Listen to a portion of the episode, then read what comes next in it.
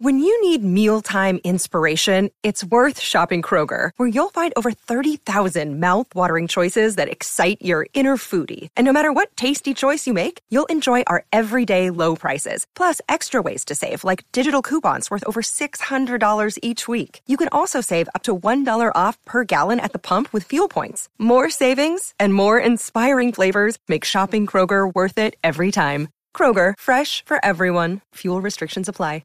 Another day is here, and you're ready for it. What to wear? Check. Breakfast, lunch, and dinner? Check. Planning for what's next and how to save for it? That's where Bank of America can help. For your financial to-dos, Bank of America has experts ready to help get you closer to your goals. Get started at one of our local financial centers or twenty-four seven in our mobile banking app. Find a location near you at bankofamerica.com slash talk to us. What would you like the power to do? Mobile banking requires downloading the app and is only available for select devices. Message and data rates may apply. Bank of America N A, member F D I C. There's one person on the Pittsburgh Steelers coaching staff that I feel we may have overlooked in this draft process as a winner, but also a loser.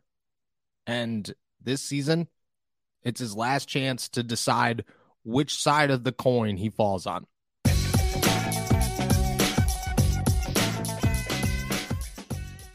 What's going on, everybody? I'm Noah Strackbine. Thank you for jumping on to Steelers to Go, your daily to go cup of Pittsburgh Steelers news and analysis. Find us on youtube.com slash all Steelers Talk and subscribe anywhere you get your podcast. Today, we're talking about Matt Canada, who might be the biggest winner and loser of the Pittsburgh Steelers twenty twenty-three N F L draft class. He now has no excuses, but all the weapons. And I think at this point, it's the biggest topic of conversation when it comes to the Steelers' success. What the Steelers did in the twenty twenty-three N F L draft was more than impressive. It was dominant. Omar Khan came in here and said, I have a plan. We're going to stick to the plan, and we're going to execute every single step of it along the way. Why? Not because he's the biggest evaluator of talent and he just knows where the best sleepers are, and the Steelers have been known to find those sleepers in the past. No, this is different. The way they approached this draft was, we need to go get superstars. We're done with this development. We're done with waiting. We have a window. We have a quarterback. We have a young team and a dominant defense. It's time to go get the remaining pieces of the puzzle and put it together. And that's what they did. They went out and they said, okay, let's get a franchise left tackle to start this thing off. They did. Then they said, we need a cornerback. We did. Then they went out and got a defensive tackle because defensive line depth and a big gaping hole in the middle of that defensive line, well, was a big reason that they struggled at times last season. And then, boom, they came back, waited, and got a tight end, the tight end that they were highest on, a huge red zone threat, a huge receiving threat. And on top of that, probably the most dominant blocking tight end in football right now, as a rookie. They walk into twenty twenty-three as of now with huge expectations. I've talked about this before, including this week, where I know that the Steelers Super Bowl window is open. It doesn't mean that they're going to win a Super Bowl this year or even next year or even one at all. What I'm saying is right now, the Pittsburgh Steelers know that this team is a team that could go and make a push and make a run in the playoffs. But that's going to come down to Matt Canada. And he's their biggest X factor right now. He's their biggest remaining concern. He's their biggest question mark. You could talk about Kenny Pickett. You could talk about the offensive line. You could talk about Najee Harris. You could talk about whoever you want. Deontay Johnson's drops does not impact the Steelers' offense and their success as much as Matt Canada is going to in twenty twenty-three. And whether we want to admit it or not, I think the Steelers are hoping, and I think everybody should be hoping, so maybe it's not if we want to admit it or not. I think everyone should be hoping for Matt Canada's success in twenty twenty-three, even if those expectations seem a little loose, we'll say, for lack of a better term. Canada comes in here, and for the last two years, it's been nothing but excuses. In twenty twenty-one, all you heard was, well, you know, Ben Roethlisberger's old and Matt Canada couldn't really run his offense because of what Ben was doing and the limitations with the offensive line. And there was really struggles to get the running game going. The defense wasn't as great. So the offense was, was really struggling even more. And you know, Ben Roethlisberger, man, he runs that offense, and you got to put the blame on Matt, uh, on Ben Roethlisberger, not Matt Canada, because Matt wants a running quarterback. He, he doesn't really want this old call your own plays, sit in the pocket, R P O type of guy. That's who he has. Then last year it was, well, the offensive line's bad. Kenny Pickett is a developing quarterback. Mitch Trubisky didn't turn out to be what they wanted him to be. It just wasn't the talent or the level of talent that people were expecting the year after Ben Roethlisberger left. So you can't put that one on Matt Canada, even if everybody did, and myself included. And I have been very upfront, very forward, and very honest that I don't believe Matt Canada deserves the offensive co- coordinator job in Pittsburgh. I don't think he should have kept it heading into this year. I think that it was a little bit of a, a cop-out by the Steelers to keep him around because they're worried about the development of Kenny Pickett. I don't think that that was the right excuse, and I think that's all it was, was an excuse to keep Matt Canada around. But now there are no more excuses.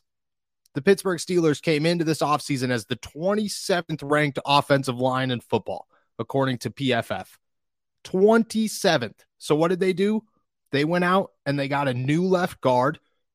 They got a new backup left guard. And then they went out and they got a franchise left tackle, the biggest tackle they've had in their existence, really, in a long, long time. In my lifetime, the Pittsburgh Steelers have never had a franchise left tackle that has the upside and the outlook as a rookie as Broderick Jones does right now. Never, not once. He's comparably just as big, if not bigger, than Marquise Pouncey was coming into the league, and the outlook and the expectations for him. And he plays on Kenny Pickett's blind side, which is as good as it gets. On top of that, he went out and got not just a tight end, but a tight end who essentially is a sixth tackle. He is a guy that people at the N F L Combine, teams were asking him if he felt comfortable playing tackle in the N F L. But he's six seven. You're going to use him in the passing game. You're going to use him in the red zone. You're going to help Kenny Pickett develop because of this guy. You're going to allow Pat Freiermuth to move around the field more and Connor Hayward to be utilized where he really should be utilized, and that's more of a halfback slot receiver type role. And on top of that, if you put Darnell and Broderick Jones out there on top, on top of Isaac Seumalo, a Super Bowl playing left guard who was just part of the best offensive line in football, you brought Nate Herbig in, James Daniels and Mason Cole get another year together, and Chukwuma Okorafor looks like your right tackle and a guy that the Steelers have been very honest that they like and enjoy having around the last couple of years. The offensive line seems complete. So Najee Harris should have a great year. Kenny Pickett should have a lot of comfortability standing in the pocket on top of some more weapons and the ability to utilize some of the weapons he's familiar with in different areas of the field. The offense seemingly is done. You look at it and you say, okay, well, last year, there was a, a shortage of wide receiver. Well, you have Deontay Johnson and George Pickens on top of Calvin Austin returning from an injury, and I get that that's a question mark, but one that the Steelers are high on. Allen Robinson is a slot receiver and a red zone threat that you got to feel comfortable with. You re-sign Miles Boykin, who's another big body and a blocking wide receiver. You feel good at wide receiver. Running back, you have Najee Harris and Jalen Warren for a second season. Got to feel good about that one. You're allowed to use Connor Hayward and Pat Freiermuth all over the field. And like I said, the offensive line is complete.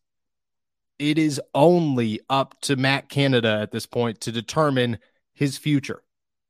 If he's good and the Steelers are successful, well, then the Steelers are likely going to keep him around.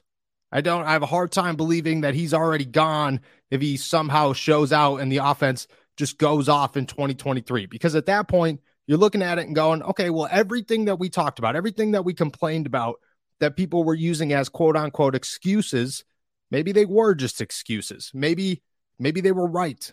Maybe we were wrong about the evaluation of talent and who really was to blame in these situations. But if it doesn't work out, if Matt Canada isn't a successful offensive coordinator in twenty twenty-three, there are no more excuses. There are no more reasons to keep this guy around. He's on the shortest leash in Pittsburgh. There is nobody who was on thinner ice as a coach or a member of an organization anywhere as there is Matt Canada. The fans have turned on him. The reason that he's back seems very weak by most N F L standards, but it's why the Steelers kept him. And Omar Khan went and made his life a lot easier, but the pressure a lot higher, because he essentially said, hey, look, Matt, these are the reasons that everybody tells us that you're not successful in the N F L. I just fixed them all. If Kenny Pickett develops the way that we expect him to develop, and I think everybody at this point has pretty high expectations on a much calmer, more relaxed, more comfortable quarterback in Kenny Pickett in year two, well, then that's it. It's the offensive coordinator's fault from there. And if the offensive coordinator can't lead this offense to some success, well, it's not the talent. The Steelers have come mounds and miles and miles ahead from where they were two, three years ago. This is a different team, a different offense, a different outlook, different talent level. No holes. No holes. Matt Canada has one more opportunity. It's an opportunity that I think we have to start addressing, because there are a lot of places that we have to evaluate talent and their progression in twenty twenty-three. And I get that the quarterback is one of them, but on paper, this offense looks damn good compared to what it did a year ago. And Matt Canada is going to be the biggest determinant of whether or not they're successful. And if they are, maybe he keeps his job. If they're not, looks like we've all been right all along. And the reason to keep him, well, it's got to go.